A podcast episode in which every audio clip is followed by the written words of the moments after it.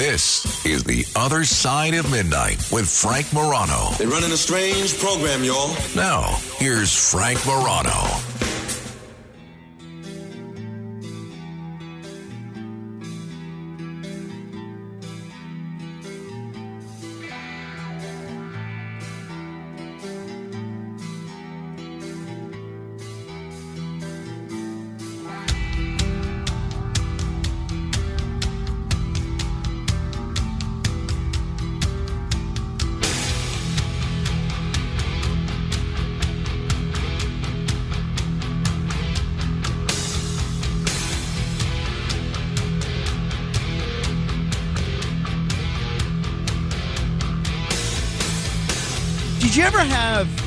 Health ailment?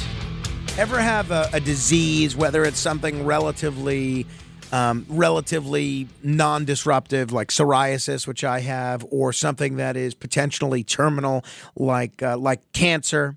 Do you know who the best person to talk to about that ailment is? In almost every instance I've seen, the best person to talk to about whatever ailment you've had, you have, whether, whether it's cancer, whether it's a, a um, you know bloated uh, bloated uh, prostate, whether it's psoriasis, is someone that has had that issue before and dealt with it for a very long time. Because chances are they've not only researched it, not because it's their job, but they've researched it time and time again because this is their life and they've spoken with every doctor there is in all likelihood. Same thing if you have questions about uh, working out, right? The person that you're going to ask if you're interested in uh, building up muscle mass or losing weight is not some average, ordinary schlub, but it's somebody that actually has been through the kind of body transformation that you're interested in. Same thing about just about any aspect of life. If you're buying a car, you ask someone who might have a similar car. Anybody that's kind of been through the ringer before. I will tell you, when it comes to the legal system, far and away, the most studied, some of the most studied and informed people that I know are people who have been convicted of felonies. Why? Because they have spent their time analyzing this six ways from Sunday, just like a cancer patient would, because it affects their lives. Now, imagine this. Imagine finding someone who's not just a felon and the kind of jailhouse jurist that people would uh, line up around the cell block to consult with and get information from but imagine someone who was also an incredibly well respected and well regarded and successful attorney. Isn't that exactly the kind of person that you'd want to hear some legal insight from? Well, I got news for you. We have assembled not just one ex lawyer and ex convicted and, and ex felon, we have assembled a panel of three of three former attorneys and ex cons from the courtroom to the cell block. We, from bars of all kinds to broadcasting, I am very pleased to welcome back uh, to the program uh, three folks that have been guests on the program before. Andrew McKenna, who, in addition to being a former federal prosecutor and a Marine, is the author of a uh, terrific book called Sheer Madness From Federal Prosecutor to Federal Prisoner. These days, he's the executive director of Greylock Recovery. Andrew, it's great to talk with you. Thanks for coming back. Frank, thanks for having me. Great to hear you. And now, I believe uh, both of the other gentlemen that are that are with us today. I think I might have actually sent them your book I, when they were incarcerated in their most recent stint. Uh, let me uh, say hello to uh, Richard Luthmann. He hasn't written a book yet, but trust me, when that book gets written, it is going to be something that they make not into a movie, but into into ten movies. Richard Luthmann, former attorney and, and uh, convicted felon as well. Hello there, Richard. Hey, Frank, how are you doing? Doing great. Hey, did I send you Andrew McKenna's book when you were in prison? I have, no, I haven't seen his book. All Uh, right, it, might, well- it might have been before before it came out. All right. Well, you should uh, check it out regardless. And let me also welcome uh, Domenick Crispino, uh, ex attorney, ex convict, and legal commentator. Hello there, Domenick. Hey, Frank, how are you? Good. It's great to have all three of you here. And I know, um, I know a lot of the cases in the news are both political cases and legal cases. And I know you guys, all three, all three of you, have uh, pretty strong opinions when it comes to political stuff. I'd love to, and you know, feel free to give them honestly, but I'd love to, whenever possible, to parse the legal analysis from the political analysis, because somebody may say, unless there's obviously an instance where it can't be done, where you say, all right, this uh, is a case that would never have come to a courtroom, but for the political parties of the people involved. And let's begin with uh, with Hunter Biden. R- Richard, I'll I'll begin with you. A very interesting situation uh, on uh, Thursday of last week, where he's now been indicted on tax charges in California. This uh, basically is in addition to the previous indictment that the special counsel brought, which had to do with uh, lying on uh, on a gun form. And this is something that uh, the, the prior charges look like they were poised to go away with a plea deal until that blew up at the last minute. Richard, as best you can, explain to us what Hunter Biden is being charged with here and what your analysis of the situation is. Yeah, uh, he's being charged with nine tax-related uh, crimes. Six of them are misdemeanors, and, and three of them are felonies. Um, I think what you just said, uh, the politics is, is is tied up in this because unless the person's last name was Biden, you know, or Trump or something big like big like that, this case is never brought by a federal prosecutor. Also, like you alluded to, the uh, the deal that was uh, potentially had, if that deal goes through for the gun, this case doesn't get brought either. So I think that there's a couple of, of things that, that are really unlucky for Hunter Biden here. Now, it's not the it's not the worst you know case that there is, though. It, I think it does carry potentially 17 years uh, in prison if he's convicted on everything and is given the maximum. But it's it's it's three uh, felonies and and six misdemeanors. Uh, and what you have there is it, it's basically uh, the government's main complaints are he was living high on the hog. He had plenty of money. He owed taxes and repeatedly and repeatedly and repeatedly didn't pay the government back and spent it on other things. And those other things uh, were, you know, hookers and drugs and, you know, uh, living the high life. So uh, that, that, that this is uh, it, it's truly a case that doesn't uh, get investigated or, or hit, hit an indictment, get presented to a grand jury. If that, that first gun charge uh, goes away, uh, I think that the, that the government would have would have taken their pound of flesh in that. But th- that's what happens kind of when you have indictments lingering; they they tend to multiply. Yeah, that's very interesting. Dom, uh, let me bring you in, uh, Dom Crispino. It did seem like a lot of folks were saying when he was poised to get that plea deal that Hunter Biden was getting special treatment in a positive manner because of who his father is now with both the gun uh, charges and this tax indictment. Some people are saying he's actually being sing- singled out for worse treatment than what uh, somebody would get if their name was Hunter Smith. How do you view this case, Dom? I think that's a fair assessment, Frank. Uh, I, I think uh, initially the way he was been treated was uh, was was pretty lenient, and now I think they've gone the other way. Uh, in the first case, uh, in the first uh, plea deal, because there might be another one, we don't know. Uh, they um, it was going to have a diversion program, and the diversion program was going to trigger, um, pro, I think probation, um, and other charges were going to go away. I mean, that's that's you know that's pretty lenient these days. Um, al- although we have, we have not really seen the details of that yet. I mean, it- it's all going to surface now. Um, and now at this point, you know, they uh, he's getting the full treatment. You know, usually when they um, when they bring a case and it involves money of any kind, whether it's money stolen or money not paid for taxes, you know, they they they bring out um, what what it was spent on. You know, you, uh, if you're having affairs, it would come out because you know the mo- the money paid for it. If you uh, if you you know they they'll they'll you know they'll bring out the size of your boat. You know. And um, you know uh, the the websites you visited, so he's getting the full treatment right now, um, and it's gone the other way, which is extraordinary, actually. You know, in just a short period of time. Andrew McKenna, I know, um, you know, uh, Hunter Biden. So much of his issues seem tied up with uh, his being in the throes of addiction. He's acknowledged that. He's written about that.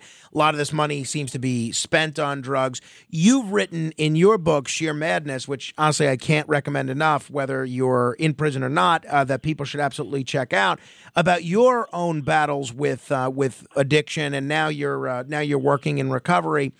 Give me your take on the on the situation involving Hunter Biden. Does he have? I hate to use it this way because a lot of people get uh, get into very serious recovery programs after a brush with the law. But does he have a, an addiction card to play here that may give him uh, a little bit of an easier time than someone else that was similarly charged? Well, well, two things, and one, I always almost always agree with Richard and Domenick, right? Um, but I have to say, just going back quickly here, the case out of Delaware, the thing that was so shocking about the original plea offer and the plea deal was the immunity uh, that he would have gotten under that deal for uh, future investi- for future investigations and from other jurisdictions. And the judge was shocked um, when they first brought the, the plea offer and plea deal to her attention. And so it went a little bit beyond just a sweet deal for a politician's son. Uh, it was really extraordinary what he was being offered in that case. And then also, um, in terms of the case out of California, I agree with Richard to a point but it was four years, $1.4 million. And when I was with the Justice Department, we brought tax cases for less than that. Um, plus, he wrote a book about it. I mean, he flaunted it. He was with hookers, right. he was with exotic dancers. I mean, this guy was living it up. So, to address the addiction piece of it, there was a point, I can guarantee it, very early on in that four year run, and he was on a run. If you read, I've read excerpts from his book um, that he was not having fun anymore because of his addiction. He was really living uh, a life of hell. And that's the nature of addiction. It's, you know, for a lot of people, it can be fun in the beginning. Uh, of course, now with fentanyl, it's it's could be deadly in the beginning. The first try, it can be deadly, and that's with cocaine, heroin, um, you know, marijuana. We have people dying with with um, marijuana laced with fentanyl now. So um, there was a time when when Hunter Biden was no longer having fun and was in the throes of his addiction, the compulsion stage of addiction, where he really had lost his free will uh, because the brain chemical changes in in his in his brain. He could not put it down. He could not walk away from it. It's hard for people to swallow that, but it's true.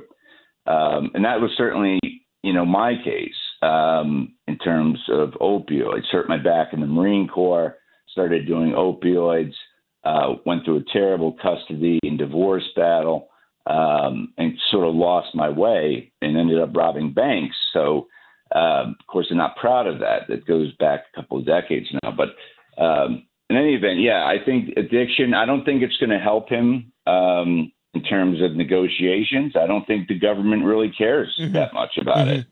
Hey, uh, just uh, he, he yeah. Yeah. No. A quick logistical question, and uh, I'll I'll ask you, Andrew, because you were a, a federal prosecutor, as you alluded to. Uh, the Delaware case and the California case, and uh, pardon me if this sounds like uh, a foolish question, but I think some listeners may have this question. Are, does that mean we're looking at two different trials at two different in two different jurisdictions? And do we have any idea what the time frame would be in either of those trials?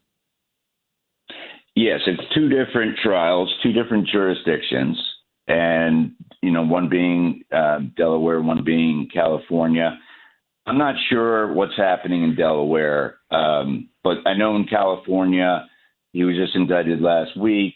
Uh, this could go potentially for a year, nine months to a year. It depends on how quickly they want to move it. If they this were being tried in the Eastern District of Virginia, um, he'd have a trial in about four months. It's a rocket docket, and they just they don't waste any time there. But California, I could see this dragging out for some time. Hey, uh, Richard, it seems like the trials that are able to get heard very quickly are trials that involve the defendant name being Trump. Um, any prediction in terms of whether this trial actually comes to fruition before the election or after? There's there's so many legal issues here. Uh, like the, the, the immunity uh, uh, thing that came down the other day, uh, he just uh, his lawyer just appealed it to the. Well, no, no. uh, but let me just finish with the Hunter Biden situation. 'cause We'll oh, get to the, Trump the Hunter second. one. Yeah. Oh, okay. Yeah. Um, so the Hunter thing, um, I'll tell you what, it, it, I, it's I, I wouldn't I would bet against uh, the the trial happening anytime soon, both in Delaware and in California, for the the, the, the main reason that he's out. When you're out on bond, and especially have a white collar case, which the a tax case is, the strategy is to waive speedy trial time and to delay as much as you can uh, if you're the defense attorney. Uh, it's a paper case, uh, so you know usually it's uh, you know either the government has it or they don't. And really, like Andrew said, the onus is going to be on how quickly the government wants to move. But they usually have other cases where you have people who are on the inside that might be pushing speedy trial, or other cases that that that uh, that might take precedence uh, over over the Hunter Biden, which is a guy that's out and a guy that's uh, do, doing basically a white collar case. Uh, definitely in, in, in California, the gun is, is, is troubling and problematic in, in, in Delaware, but it, it uh, you know it's it's not going to be one that's going to be uh, it's going to that's going to be pushed. I don't think. Uh, uh, Dom, uh, quick quick answer here, right? I mean, my take, and uh, you know, I'm not a lawyer, but I, I like to think I, I understand the political system pretty well, and I think I understand human nature pretty well. Uh, My take is there is no scenario at all in which after the election, Joe Biden doesn't pardon Hunter Biden for every one of these crimes. A- am I off base at all? No, yeah, he certainly will. He certainly will. I mean, that's that's his prerogative as president. Uh, I know a lot of people uh, were, were upset at Trump for doing uh, things like that, and uh, you know, Well, the, pre- the you know, reality is every president did it on does the way out. Yeah, no, I Yeah, mean, Bill Clinton it on honestly, the way out. I, I think Yeah. every president does that. They, they, I mean, that's the whole point of getting elected president is to pardon all your friends and family members. so, I, I mean, uh, Andrew, uh, do you disagree at all? I mean, uh, is uh, to me this is a slam dunk I- pardon? Slam dunk, and it's an absolute power. It's it's it's not reviewed by any any branch of the government. It's an absolute power. He's certainly going to pardon his son. All right. Well, uh, we're going to continue in a moment. We'll talk about some of these Trump cases. There's some interesting aspects of it, both civilly and criminally. We'll get into it with Richard Luthmann, Andrew McKenna, and Dom Crispino in just a minute. If time permits, we'll try and take a few calls uh, for this uh, this panel. 800 848 9222. 800 848 9222. Do me a favor, though. Don't call and ask legal advice for your own personal legal situation because uh, while they obviously, these three men are very intelligent, they obviously were not intelligent enough to stay out of going to prison. So, you know, the, maybe these are not the folks that you should consult with in terms of your own legal issues. But if you have other questions about any of the cases we're talking about, feel free. 800 848 9222. This is The Other Side of Midnight. Straight ahead. The Other Side of Midnight with Frank Morano.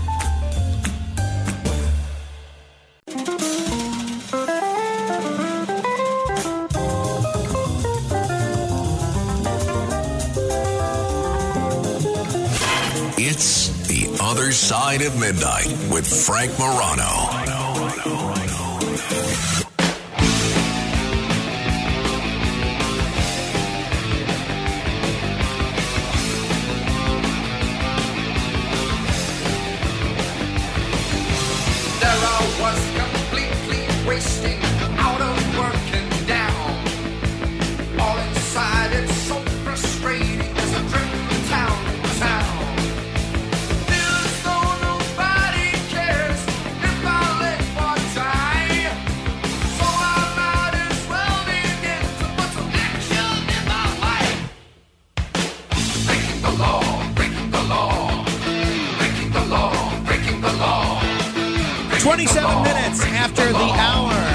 The Other Side of Midnight. I'm Frank Morano, joined by Legal Outlaws Unplugged. That's right. Three uh, very distinguished attorneys, now former attorneys because they've been disbarred. The reason they were disbarred had something to do with some criminal convictions. All of their cases are interesting. We've talked about all of their cases on this program uh, from time to time. If you uh, ever want to, you know, if you're ever bored, Google any of their three names and you will be in for a treat. And I, I assure you that boredom will not be on the agenda. Uh, joined by Andrew McKenna. He's the executive director of Greylock Recovery. Also, the author of the book uh, Sheer Madness, uh, Domenick Crispino and Richard Luthmann. Hey, Andrew, uh, let me ask you about this because I know you've written on this subject previously. A caller brought up on Friday the idea of uh, people actually voting while incarcerated. And uh, another caller pointed out that, hey, you know, these prisoners are counted for purposes of the sentence, census in the area where they're incarcerated, not where they lived when they were um, arrested. What's your view, Andrew, on whether or not people should be able to vote, not after their sentence is over, but actually while they're in prison? I, I wrote an article about this some time ago, and I'm I'm pro uh, prisoners being allowed to vote. It's it, doesn't make any sense to use that as a punishment. Um, number one is it's a fundamental right to vote, and it makes no sense. They're already being punished by being incarcerated, away from their families, friends, loved ones. They're doing their time. And to take away their ability to vote robs us as citizens of a lot of different things. When they're engaged in something like that, Frank, they are researching the issues. Some of the brightest people I've met are, are I met in prison. They're researching the issues. They're engaged. They're thinking about uh, the future. They're thinking about the impact that uh, their vote will have on the communities in which they live. Uh, they're connecting with their families. They're having interesting conversations. This is what rehabilitation's about. Is is getting involved with civics. It makes no sense. There's no connection between punishing by taking a vote away and uh, a crime that was committed. It, it makes no sense to me whatsoever. Dom Crispino, you've run for office before. What's uh, what's your take on what Andrew just said? Do you think people should be able to vote while they're incarcerated? I, I, I do. I agree 100%. Um, and I, I think it's a fundamental question that, that, that goes hand in hand with your idea of what uh, democracy is. Um, think about a situation where people are, are uh, convicted or targeted and, and, and they can't vote, and large groups of people maybe are targeted where they can't vote. It's, it's the kind of setup that you can see in a, um, in a dictatorship. I think uh, Andrew is correct when you are convicted, there are consequences. But why is this a consequence? It makes no sense. Um, Right. They don't give you a break from is- paying taxes or anything like that, right? Right, but there is one hitch, though. The question is, where do you vote? Do you vote in the community where you're living at that point, which is the uh, where the correctional facility is? I mean, we had a joke up in um, in Dannemora when I was at Clinton that if we were able to vote, we could have elected the mayor of the town. You know, because we were more people, more guys in the prison than there were in the town. Um, and you know the, the logistics of it. What you know, if, if that's not the case and it's back where you were, what if you don't have an address there anymore? It's logistically a little bit of a problem. Sure. uh, but I'm certainly not one that's gonna that should stop or prevent uh, a, a felon from voting. Yeah. I, I'm I'm I'm for it. Yeah, somebody pointed out to me on uh, Friday, uh, Richard, because obviously there's been a lot of discussion of Israel lately, that Israel actually does this. They allow people to vote while they're in prison, and the uh, the assassin of Yitzhak Rabin actually was able to then vote for the opposing party, which does strike people as a little a little odd. A lot of other people say, "Look, you know, I don't want my vote undone by a child molester or, or a convicted murderer. Where, where are you on this, uh, Richard? And also, uh, let me ask you the other the other question that I raised on Friday because I've talked about this with other people that have served in prison, and what they've said is sometimes there's a great deal of intimidation in prison, not only on the part of other inmates but on the part of correction officers. And can you really trust that uh, people that are going to be voting from behind bars aren't somehow being coerced into voting for some candidate or some cause or another? Well, put it this way: given what the prison population is, it's a, it's if you if you give it away or you allow voting in the uh, in the prisons, it's going to be three to one Democrat to Republican. That's that, that's just a, a fact. And uh, well, I, my view is on I, I, I, I sympathize and I see the the, the the philosophical and the policy reasons that that uh, Andrew and Dom advanced. Uh, having uh, people who are trying to rehabilitate be invested and involved in the community. I just believe it should be up to the to the states themselves.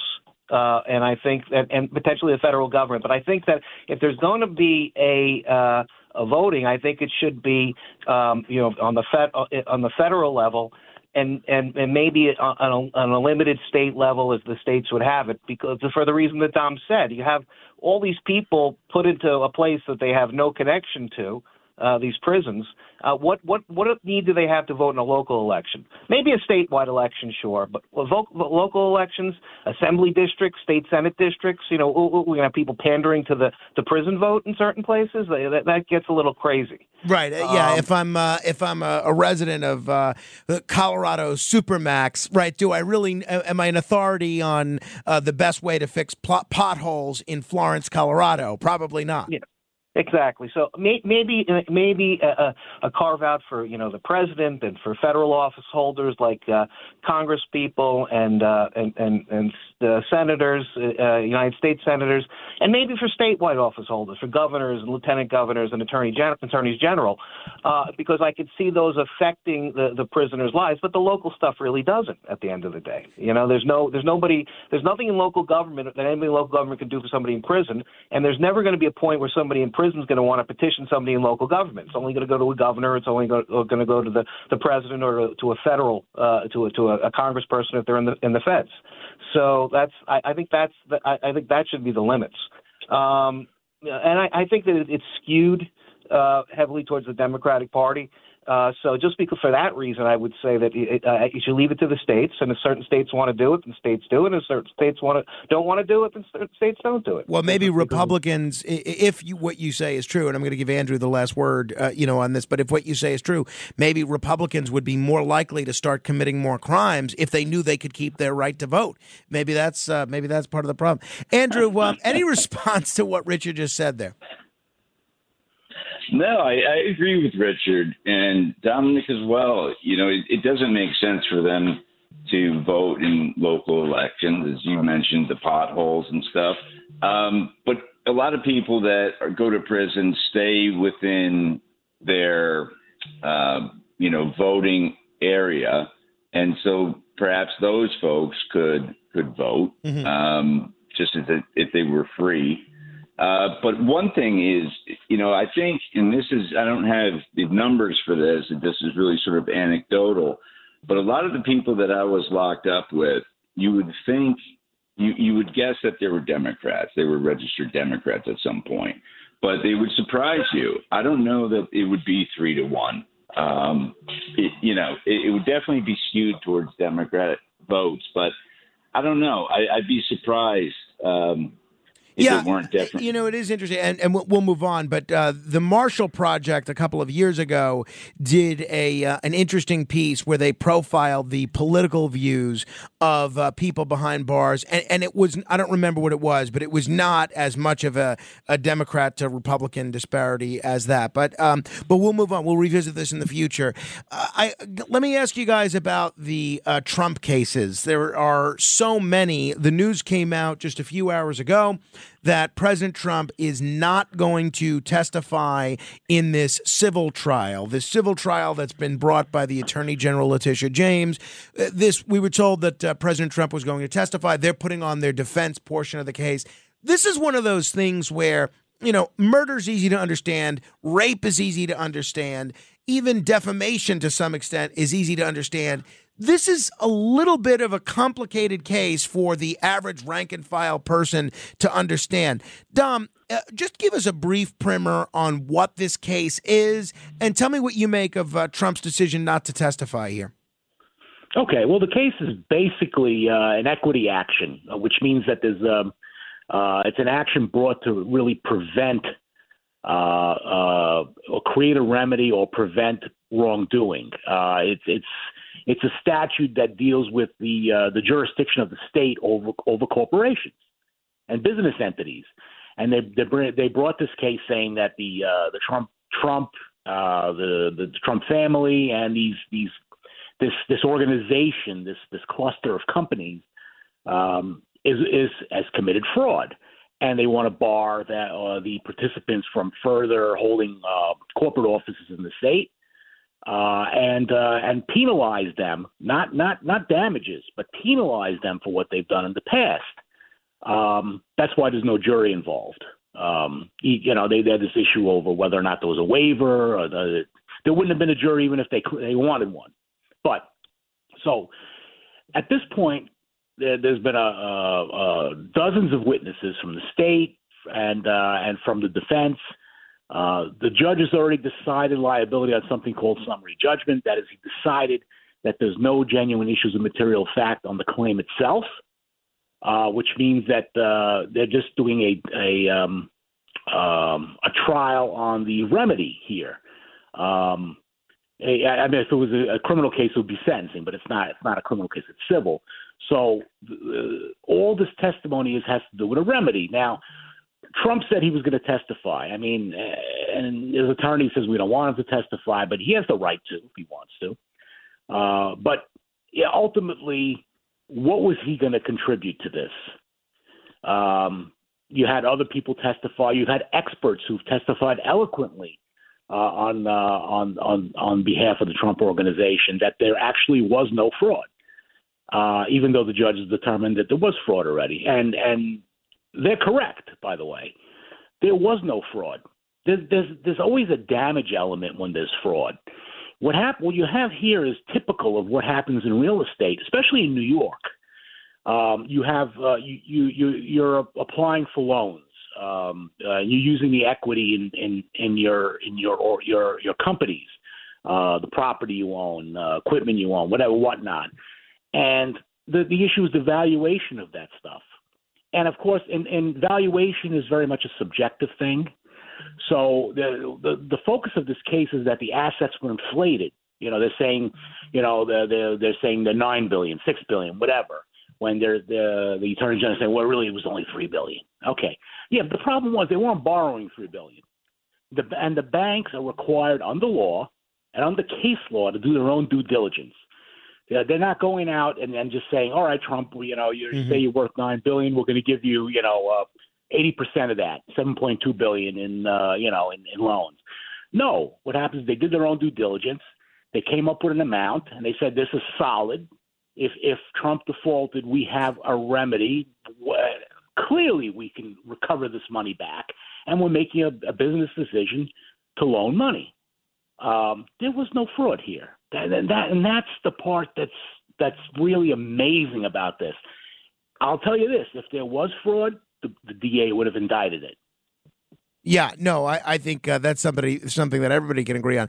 Hey, uh, Richard, uh, just feel free to say whatever you want in response to uh, what Dom said, and add anything you like. One thing, one question I have about what Dom said is uh, Dom said that uh, there could not have been a jury trial here, even if Trump wanted one. I've heard some uh, legal experts, including Elie Honig on CNN, former federal prosecutor, say that um, that that question is a little bit more complicated. That Trump might not have succeeded in getting a jury trial, but it's something that his lawyers could have tried to litigate.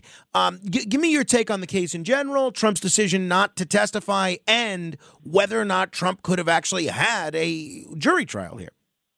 Yeah, well, first thing is that Trump not testifying is probably the best move he's making. Uh, like Dom said, there's nothing he can add to it.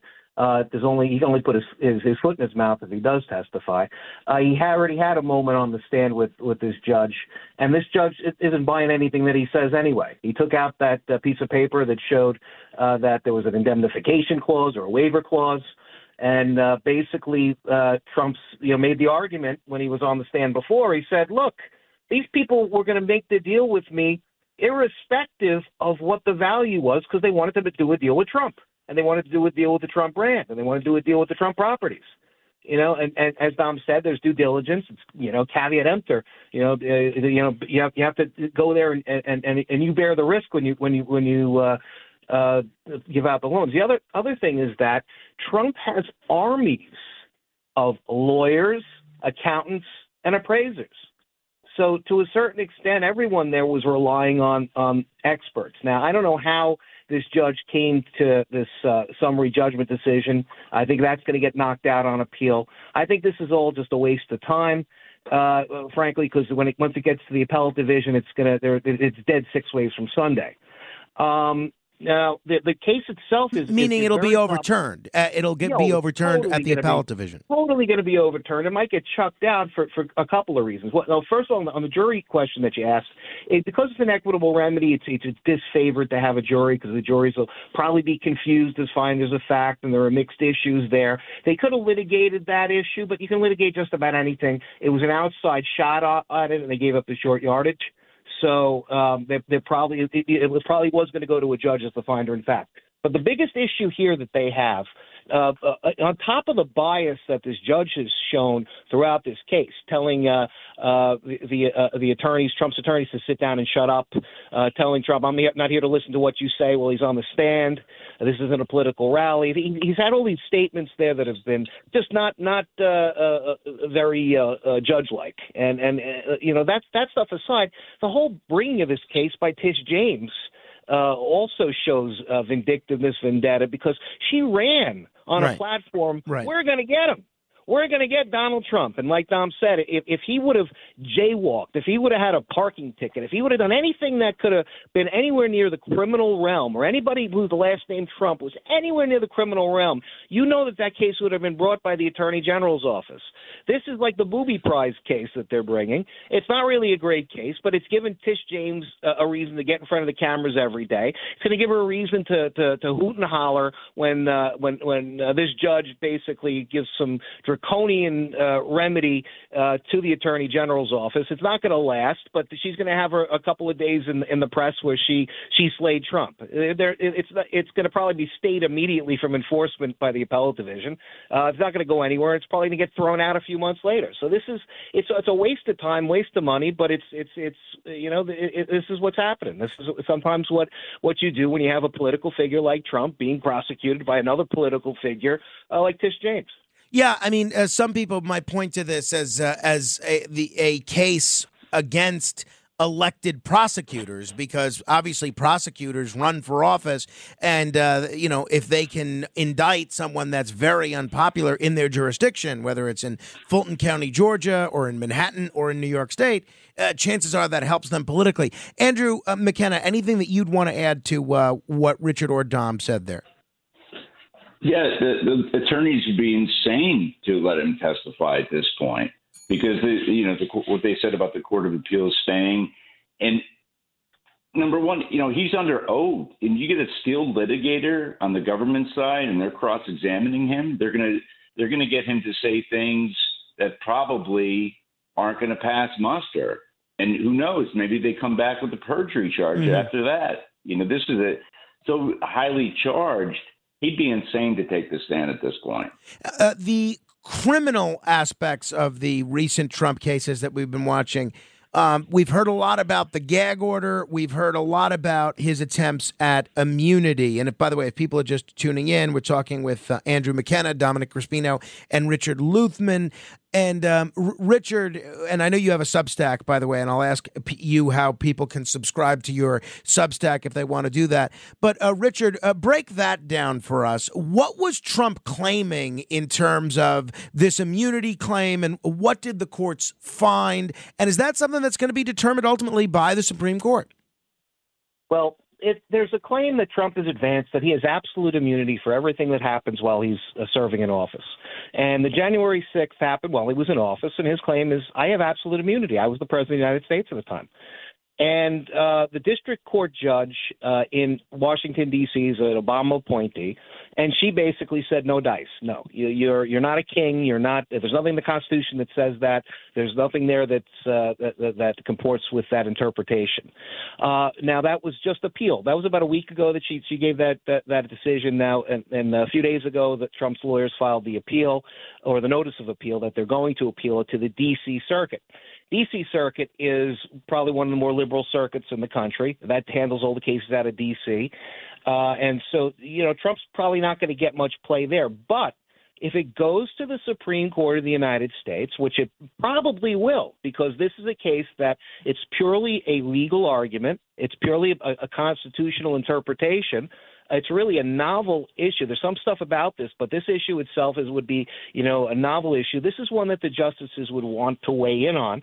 And ultimately, I think that they will come down on uh, granting Trump the immunity, uh, only for, for a, a very instrumental reason. Uh, and the instrumental reason is if if they don't grant Trump the immunity, right, and, and, and then then then you have a situation where our government, uh, the government of the United States, cannot function. I don't think the framers would have ever intended uh, there to be a situation where uh, elected office, especially the most powerful elected office in the land, uh, is an invitation to, to basically personally cripple yourself uh, through lawsuits. Now, I say this because there's an, uh, there's a, a belief going out there by some that our friend Mr. Biden, the president, isn't really the president. Some people say that he has somebody behind the scenes, somebody that's uh, you know controlling the strings. Some people say it's even Barack Obama himself. Imagine if Trump gets in in 2024, and then the first thing he does on day one has a prosecutor go and try to prosecute uh, Barack Obama for a violation, uh, a conspiracy to violate the oath of office of the president of Joe Biden by running the show from behind the scenes. Well, uh, you know, again, uh, you know? May, we're, we're, getting a little off the beaten path, but just, uh, President just, Trump saying, though, actually it did creates a lot of problems in some of his comments this weekend. He actually did raise the possibility of uh, prosecuting Biden when uh, when he returns to the uh, Oval Office. Hey, Dom, the Trump criminal cases, the gag order and immunity. How do you view both of those playing out? Well, I mean, the gag order is ridiculous. I mean, you have a you have a candidate for president, uh, and and if you're running for president, of all things, you should be able to speak your mind. Um, so I, I the, the gag order is I don't know, it's dubious, you know, and it's a little game that's going on, you know, and of course Trump's playing that game. He's like he's he's testing the boundaries of it as he always does. Um, I think ultimately the gag order is, uh, you know, it, it, it's it's got a limited life to it you know. And it's really just it's a sideshow. It's a sideshow to this whole thing. The the the point the, the, the what's going on here, Frank, is a, is a race to the election, as you know. Mm-hmm. It's a practical thing mm-hmm. for all these legal issues. They're trying to get to the election because if Trump wins the election, the federal cases are gone. Uh, the state cases can still be around, but you know they can be dealt with. Um, it'll be actually kind of odd though if he's convicted in the state court and he's and he's president. I mean, you know, what do we do? We convene the uh, you know the Joint Chiefs of Staff at you know at the Clinton Correctional Facility. yeah, Facility. well, I, again, I, I think that's um, it, it, does create no shortage of uh, of practical concerns. Andrew, give me a quick comment here because we, we have to take a quick break, but uh, give me a quick word on this. I disagree with the, what uh, Domenick was saying about the gag order. It, it's just ridiculous. It's a game that's going back and forth. It, it, the judge's ego and, and Trump's ego, and it, it makes for uh, a circus, essentially. Yeah. All right. And we're going to continue, and we're finally going to get to people's calls in a moment. 800 848 9222. Uh, Richard Luthmann, Dom Crispino, and Andrew McKenna will join me straight ahead. The Other Side of Midnight.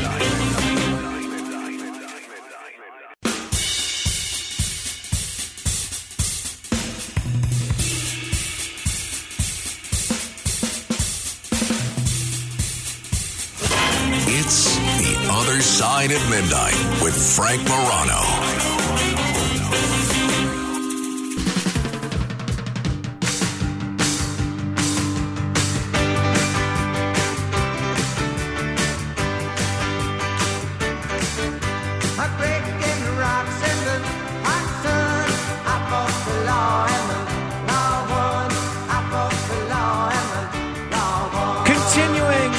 Felonious forum on the other side of midnight. Frank Morano here, joined by Andrew McKenna, Richard Luthmann, and Domenick Crispino, three uh, former attorneys uh, that have also been convicted of felonies.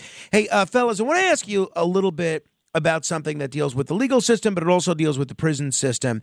Recently, we saw the uh, police officer that was uh, convicted of uh, killing George Floyd, Derek Chauvin, stabbed 22 times. Happened to be stabbed by someone that at one time was an FBI informant. This comes not long after uh, Larry Nassar, the uh, the person that was convicted of molesting Olympic athletes and others.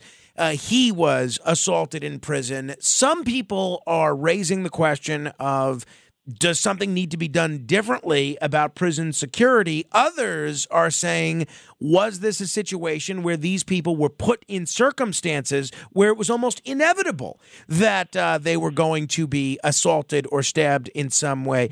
Andrew McKenna, let me uh, begin with you. Any thoughts on uh, these high profile prisoners being assaulted or, in the case of some, even killed? The only way to protect a prisoner is to put them into what's called a special housing unit where they're locked down in their cell 23 hours a day. And when they get out for that hour to exercise, they don't have contact with any other prisoners. That's almost so that's that's one way. That's a miserable way to do your time. I, I spent 45 days in the shoe for fighting and defending myself. But anyhow, 45 days. It's a dark, dark place to be. So, absent the shoe, the special housing unit, the whole, you're out in population, and th- they cannot protect every prisoner all the time. And if the guards don't like you, if the corrections officers don't like you, and they're not good corrections officers, most of them are very good, handful are not good, then they're going to turn a blind eye and you're going to get assaulted. Ultimately, if they want to get you, they're going to get you. And so there's only so much uh, Bureau of Prisons, understaffed, overworked corrections officers can do. Dom, same question. Yeah, um, it is. Uh, Andrew laid it out pretty pretty well. Um, it's either PC or population. But in New York, there's a there's there's a third way. They have something called the APPU, which is for high profile prisoners, where they have their own unit, where it's kind of like a hybrid blend of uh, of PC and population, but it's like a, a a population of those kinds of prisoners. Um, inevitably, uh, an inmate of that kind of fame is a target, uh, and you know, uh, it's it's a real quandary.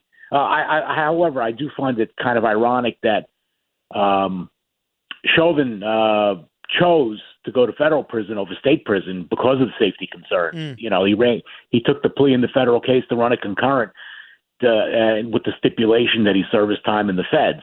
Um, and you know, it's kind of ironic that that's where he got hurt. Interesting. Um, Interesting. yeah. I hadn't thought about that. Hey, Richard, uh, your view. Um, it's it's a big problem, big problem in the feds, a big problem in the state. But you look at the feds; it's not just the uh, Nassar, not just the Chauvin, but you look at um, uh, Whitey Bulger, you look at um, uh, Jeffrey Epstein, uh, and then you, you don't hear a lot about the, the, the you know the the not famous people. It happens all the time. When I was in jail, I had several people there die. One guy went into the shower in MDC Brooklyn with a razor and and and, and offed himself. Wow. You know, you have people that, that other people coming at them. That there, there's, uh, uh, you know, so it's like a gang issue. There's, there's other issue. The, the people die all the time in prison. Um, frankly, you know, they touched upon it. The the the, uh, the staffing issues. Also, you have rampant employee dishonesty, rampant employee crime with a lot of these uh, corrections officers. Uh, they're getting prosecuted left and right. If you see almost, you know, every other week there's another pr- pr- corrections officer that's being prosecuted. The new director of the Bureau of Prisons, the Federal Bureau of Prisons, uh, Colette Peters, uh, got put in as a you know sold as this rehabilitationist, this reformer, but she's still status quo. She's no better than than than, than the last guy in the sense that she's backing uh, these you know cowboy uh, type uh, uh, correctional officers in this in this institutional culture of uh, you know of these these correctional officers that that that uh, you know they kind of take it in their own hands. They'll they'll beat prisoners. They'll they'll they'll look the other way while while uh, while while things happen. That's not uh, you know that's not what uh, what the the system needs. Now there's not a political will uh, to change it. That's the problem. People Hey. go to prison and they, they say that the prison is it. Hey, uh, gentlemen, we're going to have to end it there. Those of you that were holding and didn't get a question in, I'll get your comment after the top of the hour. I'm sorry. We'll start with your calls in a minute before commendations. Gentlemen, thank you. Uh, hope to see all of you in person again soon. Uh, keep your nose clean, gentlemen. Wonderful. Thanks, Frank. Take Thanks, care, guys. Andrew thanks. McKenna, Richard Luthmann. You can search Richard Luthmann on Substack. You can search Andrew McKenna on Amazon. Uh, Dom Crispino, hear him on another radio program sometime soon. Meantime, keep asking questions.